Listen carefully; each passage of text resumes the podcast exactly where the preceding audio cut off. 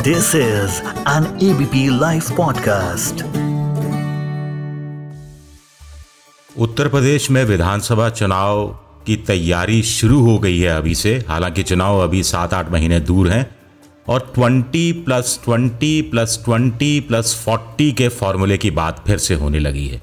आप लोग कहेंगे कि भाई हम चुनाव की बात कर रहे हैं, ये 20 20 20 और 40 कहाँ से आ गया? नमस्कार, मैं हूँ विजय विद्रोही और आप सुन रहे हैं एबीपी लाइव पॉडकास्ट और आज न्यूज़ इन डेप्थ में हम बात करेंगे इसी फॉर्मूले की। चलिए आपकी जिज्ञासा शांत किए देते हैं। 20 परसेंट मुसलमान 20 percent Dalit 20 percent upper caste और बाकी 40 परसेंट ओबीसी और अन्य जातियाँ। ये है यूपी का विधानसभा चुनाव का पूरा गणित। आइए इसका थोड़ा विश्लेषण करते हैं। अगर यूपी के विधानसभा चुनाव में अपर कास्ट प्लस गैर जाटव दलित प्लस गैर यादव ओबीसी वोट योगी आदित्यनाथ को मिल जाए तो उनका चेहरा कमल की तरह खिल उठेगा। अगर जाटव प्लस मुस्लिम प्लस थोड़ा ब्राह्मण प्लस थोड़ा गैर यादव ओबीसी वोट मायावती को मिल जाए तो हाथी धूल उड़ाते चलेगा। अगर Yadav plus Muslim plus Jat plus गैर जाटव दलित वोट प्लस अखिलेश यादव को मिल जाए तो साइकिल सरपट सरपट दौड़ने लगेगी। तो क्या यूपी के चुनाव में गुणा भाग पर ही आकर अटक जाता है सारा चुनाव? आइए इसका थोड़ा सा हिसाब लगाते हैं। विधानसभा चुनाव, जैसा कि मैंने अभी कहा कि सात आठ महीने दूर हैं, लेकिन जातिगत समीकरण बनाने और बिगाड़ने का खेल अभी से शुरू हो गया है। चलिए पहले थोड़ा पीछे चलते हैं 2017 के विधानसभा चुनाव में। तब कुल वोटर थे 14 करोड़ के आसपास। वोट पड़े थे साढ़े आठ करोड़। यानी पाँच, साढ़े पाँच करोड़ लोगों ने तो भाई साहब वोट ही नहीं डाला था। और बीजेपी को मिले थे साढ़े तीन करोड़ वोट। सीटें थी 403 में से 300 प्लस। बीएसपी को मिले थे 1.92 करोड़ वोट। एसपी को मिले थे 1.90 करोड़ वोट। और कांग्रेस के हिस्से आए थे 55 लाख वोट। तब 2011 की जनसंख्या के हिसाब से लगाया गया था अनुमान कि यूपी में चार करोड़ मुसलमान हैं, सवा चार से साढ़े चार करोड़ दलित हैं, साढ़े सात से आठ करोड़ ओबीसी हैं, और साढ़े चार करोड़ के आसपास अपर कास्ट का वोटर है। अब जिसे भी सरकार बनानी है, इसी वोट बैंक से बनानी है। चलिए अब बात करते हैं ऐसे में 20 20 20 और 40 का फॉर्मूला कितना असर रखता है। एक बार फिर याद दिला दें आपको 20 परसेंट मुसलमान 20 परसेंट दलित 20 परसेंट सवर्ण, यानी अपर कास्ट और बाकी 40 परसेंट ओबीसी और अन्य जातियाँ।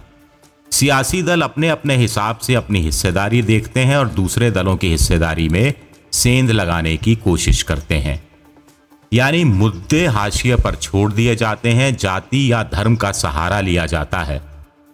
2014 और 2019 का लोकसभा चुनाव हो या 2017 का विधानसभा चुनाव, बीजेपी को गैर जाटव दलित वोट और गैर यादव ओबीसी वोट मिलता रहा। प्लस अपर कास्ट का वोट तो सही मिलता रहा। यानी ट्वेंटी परसेंट अपर कास्ट का वोट मिल गया, दस परसेंट के आसपास गैर चाटव दलित वोट मिल गया, दस परसेंट के आसपास ही गैर यादव ओबीसी वोट मिल गया और थोड़ा बहुत वोट इधर उधर से मिल गया तो कुल 45 परसेंट वोट मिला था। इस बार लेकिन बीजेपी चिंतित नज़र आ रही है। वैसे इस बार कहा जा रहा है कि बीजेपी को अगर 45 परसेंट की जगह 35 परसेंट वोट मिला तो भी वो सरकार बना लेगी, क्योंकि चारों पार्टियाँ अलग अलग चुनाव लड़ रही हैं। लेकिन बीजेपी को इस बार चिंता यही है कि उन दलितों और गैर यादव ओबीसी की उम्मीदों पर वो उतना खरी नहीं उतरी जितना जिस उम्मीद से उसे वोट दिया गया था। उस पर ब्राह्मण वोटर अलग से राजपूतवाद के कारण नाराज़ बताया जा रहा है। ऐसे में माना जा रहा है कि बीजेपी को नए सिरे से सोशल इंजीनियरिंग करने की ज़रूरत पड़ेगी। जानकारों का कहना है कि जाति को धर्म तोड़ता है, लिहाजा हिंदुत्व ही बीजेपी का भला कर सकता है। धर्मांतरण यानी लव जिहाद के मामलों में आई तेज़ी इसका सबूत है। यह एक नया सर्वे बीजेपी के लिए राहत लेकर आया है। यह सर्वे बताता है कि 65 परसेंट हिंदू मानते हैं कि भारतीय होने के लिए हिंदू होना और हिंदी बोलना ज़रूरी है। और ऐसे 65 परसेंट हिंदुओं में से 60 परसेंट बीजेपी को वोट देते आए हैं। सर्वे ये भी बताता है कि 75 परसेंट हिंदू दूसरे धर्म में अपनी बेटी की शादी करने के पक्ष में नहीं है।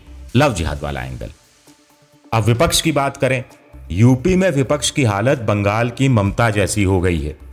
ममता को वहाँ खुद को हिंदू साबित करना पड़ा, रैलियों में चंडी पाठ करना पड़ा यूपी में अखिलेश हो, मायावती हो या प्रियंका हो, सभी खुद को हिंदुओं के साथ का बताने में लगे हैं और ये बताने में लगे हैं कि वो खुद उनके पाले में उनके साथ खड़े हैं। तो ये साथ साथ की बात है। यूपी की चार बार मुख्यमंत्री रह चुकी मायावती ने ओवैसी को हाथी की सवारी नहीं करने दी। पिछले विधानसभा चुनाव में मायावती ने 100 सीटों पर मुस्लिम उम्मीदवार उतारे थे, लेकिन इस बार मायावती को फिर से, हाथी नहीं गणेश है, ब्रह्मा, विष्णु, महेश है का नारा याद आ गया है। बहुजन के साथ साथ सर्वजन से केमिस्ट्री बैठाने में वो लगी हैं। जानकारों के अनुसार मायावती समझ रही हैं कि अपने 20 परसेंट बेस वोट में इजाफा करके ही वो सत्ता के करीब जा सकती हैं। उनकी नज़रें फिर से बीजेपी से खिलाफ वोटरों पर है।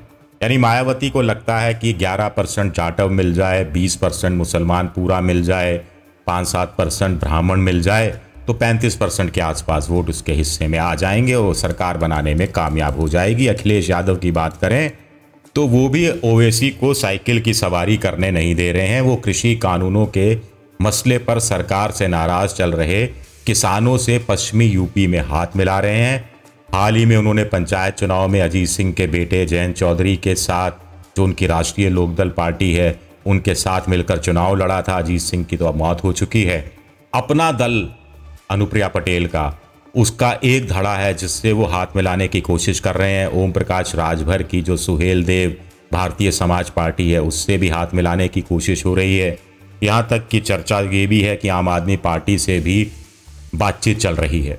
जानकारों का कहना है कि बंगाल की तरह यूपी का 20 परसेंट मुसलमान अगर ये तय कर ले उसे सपा के साथ रहना है तो अखिलेश सत्ता के मज़बूत दावेदार साबित हो सकते हैं। यानी 20 परसेंट मुसलमान हो गया 10-12 परसेंट यादव वोट हो गया। आरएलडी का भी ठीक ठाक कुछ वोट बैंक है, अपना दल के भी कुछ सीटें हो गई, कुछ वोट हो गया। तो मिला मुलू के वो 35 से 40 परसेंट के बीच में आ सकते हैं और बीजेपी को टक्कर देने की स्थिति में आ सकते हैं।